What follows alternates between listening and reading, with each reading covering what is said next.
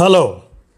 కానమూకు కథావచనం మోహనవచనం పరిజ్ఞాన హితబాండం శ్రోతలకు ఆహ్వానం నమస్కారం.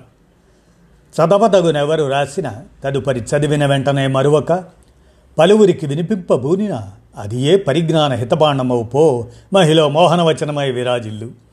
పరిజ్ఞాన హితబాండం లక్ష్యం ప్రతివారీ సమాచార హక్కు ఆస్ఫూర్తితోనే ఈనాడు సౌజన్యంగా ఎనభై ఏళ్ళ క్విట్ ఇండియా స్లోగన్ అనేటువంటి అంశాన్ని మీ కానమూకు కథావచనం శ్రోతలకు మీ కానమూకు స్వరంలో ఇప్పుడు వినిపిస్తాను. వినండి. ఎనభై ఏళ్ళ క్విట్ ఇండియా స్లోగన్. ఇక వినండి. ఉప్పెనంత ఉద్యమం. క్విట్ ఇండియా స్వాతంత్ర సమరంలో తుది పోరుకు ఎనభై ఏళ్ళు. అదొక ఉద్యమం కాదు. కాదు కాదు జన ఉప్పెన బ్రిటిష్ అరాచక పాలనలో కుతకుతలాడుతున్న భారతీయులు చావో రేవో అంటూ గాంధీజీ ఇచ్చిన ఒకే ఒక్క పిలుపుతో ఉవ్వెత్తున పోరాట బరిలోకి దూకిన అరుదైన ఘట్టం అది.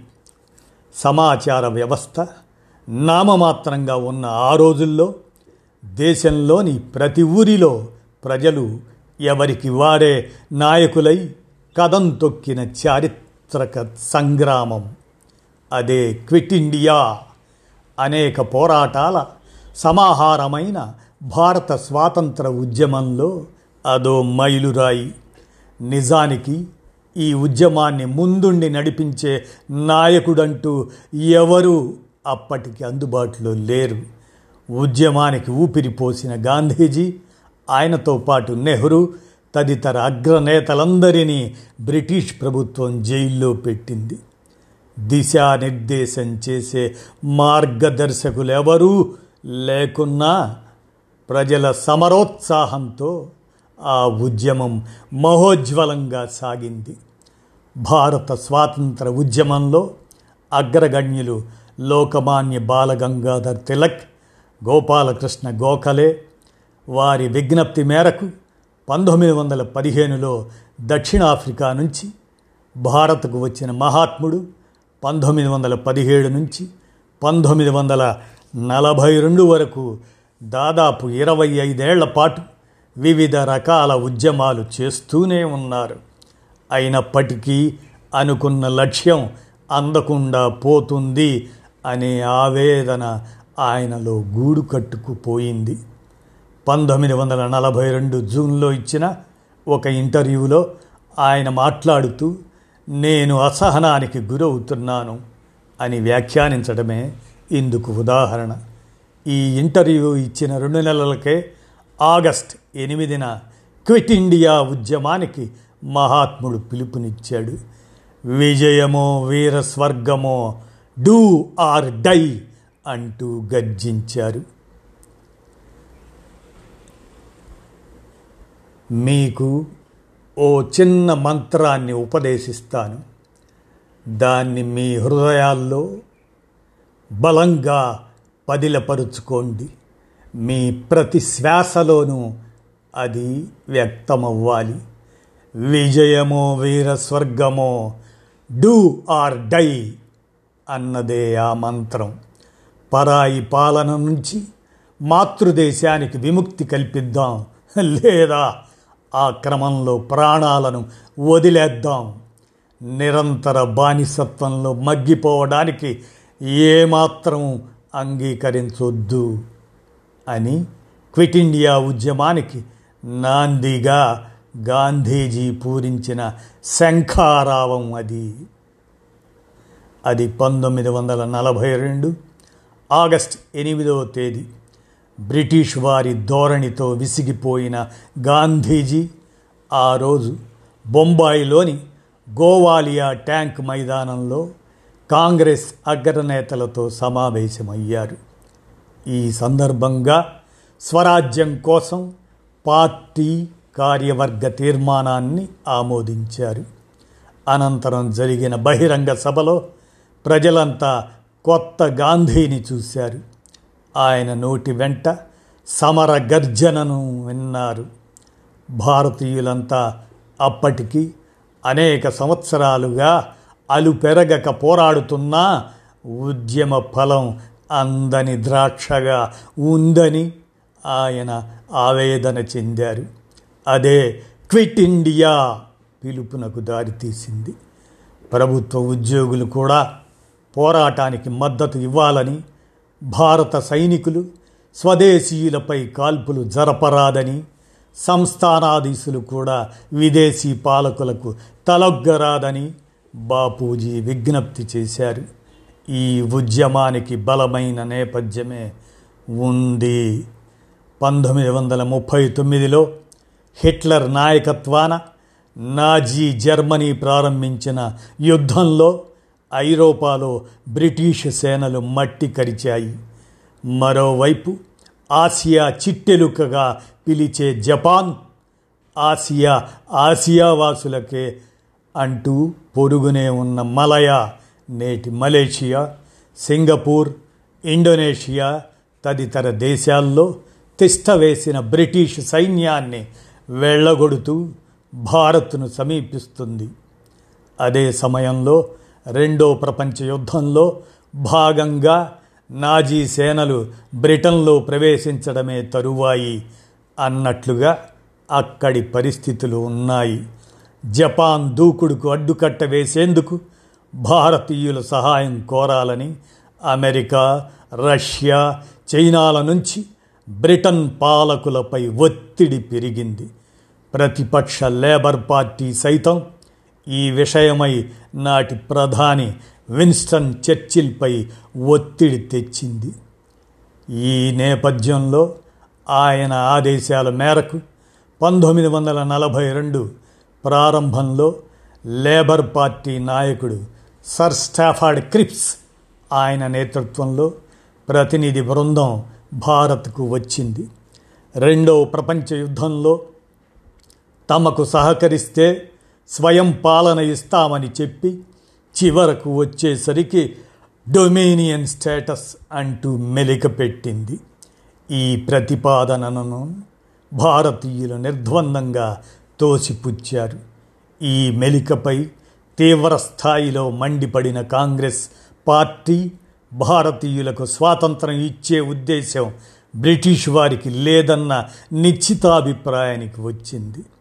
అనంతరం వార్ధాలో సమావేశమై బ్రిటిష్ వారికి వ్యతిరేకంగా ప్రజలను కార్యోన్ముఖులను చేస్తూ భారీ ఉద్యమం చేపట్టాలని తీర్మానించింది.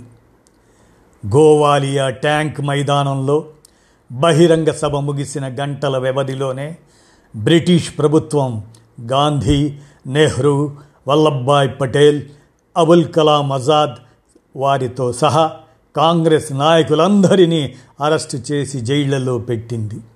కాంగ్రెస్ పార్టీని చట్ట వ్యతిరేక సంస్థగా పేర్కొంటూ నిషేధించింది. పార్టీ నిధులను స్తంభింపజేసింది. ఈ సమయంలో అరుణ అసఫాలి రంగంలోకి దిగారు. ఆగస్టు తొమ్మిదిన పార్టీ సదస్సును నడిపించిన ఆమె గోవాలియా మైదానంలోనే కాంగ్రెస్ జెండాను ఎగురవేసి ఉద్యమాన్ని ముందుకు తీసుకెళ్ళారు. అసలే రెండో ప్రపంచ యుద్ధం కారణంగా ధరలు పెరిగిపోయి అష్టకష్టాలు పడుతున్న ప్రజలు నిప్పు కణికల్లా క్విట్ ఇండియా క్విట్ ఇండియా ఉద్యమంలోకి దూకారు. గాంధీజీ పిలుపునిచ్చిన మరునాడు అదే ఆగస్ట్ తొమ్మిదిన పూణే అహ్మదాబాదుల్లో లక్షల మంది ప్రజలు రోడ్లపైకి వచ్చి ఆందోళన చేశారు. పదో తేదీన ఢిల్లీ ఉత్తరప్రదేశ్ బీహార్లో నిరసనలు మిన్నంటాయి. క్రమంగా ఉద్యమం దేశవ్యాప్తంగా గ్రామాల వరకు విస్తరించింది. ప్రజలు స్వచ్ఛందంగా ముందుకు వచ్చి నిరహార దీక్షలు చేశారు. కళాశాలల విద్యార్థులు తరగతులు బహిష్కరించారు. ప్రభుత్వ కార్యాలయాలు పోలీస్ స్టేషన్లు పోస్టాఫీసులు రైల్వే స్టేషన్లపై ఆందోళనకారులు దాడులు చేశారు. చాలా చోట్ల రైలు పట్టాలను తొలగించారు. వంతెనలు టెలిఫోన్ స్తంభాలను కూల్చివేశారు. మరోవైపు బ్రిటిష్ సర్కార్ దొరికిన వారిని దొరికినట్లు జైళ్ళలో పడేసింది. ఇలా సెప్టెంబర్ వచ్చేసరికి దేశంలోని జైళ్ళన్నీ నిండిపోయాయి. క్విట్ ఇండియా ఉద్యమాన్ని అణిచివేసే క్రమంలో బ్రిటిష్ సైనికులు యాభై వేల మంది భారతీయులను కాల్చి చంపారు అని సోషలిస్ట్ నాయకుడు రామ్ మనోహర్ లోహియా అప్పటి వైస్రాయ్ లిన్లిత్ గోకు లేఖ రాశారు అంటే అణచివేత ఏ స్థాయిలో జరిగిందో అర్థం చేసుకోవచ్చు. ఇంతటి మహోజ్వల పోరాటం సత్ఫలితాన్నే ఇచ్చింది. తరువాత ఐదేళ్ళకు పంతొమ్మిది వందల నలభై ఏళ్ళలో కోట్ల మంది భారతీయుల ఆకాంక్షలకు ప్రతీకగా స్వతంత్ర భారత్ ఆవిర్భవించింది. క్విట్ ఇండియా ఉద్యమానికి సంబంధించి నాటి ఆంధ్ర ప్రాంతంలో ప్రధానంగా జగ్గయ్యపేట తెనాలి రైల్వే స్టేషన్ ఘటనలు కర్నూల్ సర్క్యులర్ ఉదాంతాన్ని ప్రస్తావించాలి. పంతొమ్మిది వందల నలభై రెండు ఆగస్టు నెలలో జగ్గయ్యపేటలో ఓ రోజు రాత్రి చింతామణి నాటకం ప్రదర్శన ఏర్పాటు చేశారు. ఆ నాటకాన్ని చూసేందుకు బ్రిటిష్ మ్యాజిస్ట్రేట్ వచ్చారు. ఈ సంగతిని గుర్తించిన స్థానిక యువత ఆయనపై బాంబులతో దాడి చేసింది. ఆయన అక్కడి నుంచి పరారయ్యారు. నాటకం చూడడానికి వచ్చిన కొందరు మాత్రం తీవ్రంగా గాయపడ్డారు.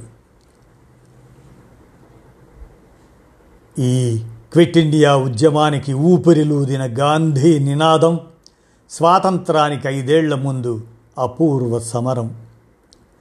అలాగే క్విట్ ఇండియా ఉద్యమాన్ని విజయవంతం చేయాలంటూ కాంగ్రెస్ పార్టీ పార్టీ నుంచి అన్ని రాష్ట్రాలకు సర్క్యులర్లు అందాయి. ఉద్యమం ఎలా నడపాలి? విధి విధానాలు ఏమిటి? తదితర వివరాలు అందులో ఉన్నాయి.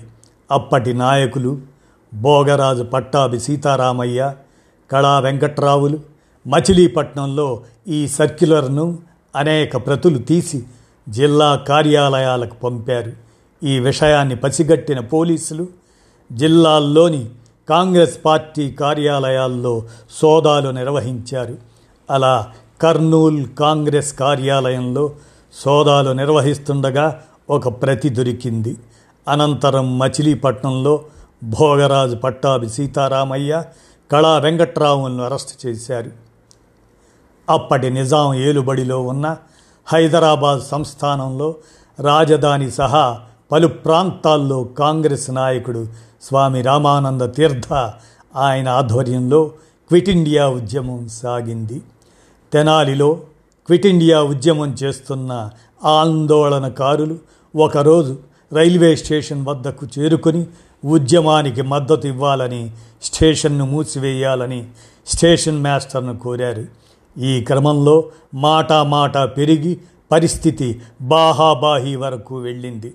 నిరసనకారులు రైల్వే స్టేషన్ తగలబెట్టారు పట్టాలను తవ్వేశారు. వారిని అదుపు చేసేందుకు గుంటూరు నుంచి వచ్చిన రిజర్వ్ పోలీస్ దళం వారు జరిపిన కాల్పుల్లో అమ్మినేని సుబ్బారెడ్డి గాలి రామకోటయ్య ప్రయాగ వీరరాఘవయ్య మరణించారు. మరో పదకొండు మంది గాయపడ్డారు. ఇదండి ఎనభై ఏళ్ళ క్విట్ ఇండియా స్లోగన్. ఈనాడు సౌజన్యంతో మీ కానమోకు కథావచనం శ్రోతలకు మీ కానమోకు స్వరంలో వినిపించాను. విన్నారుగా? ధన్యవాదాలు.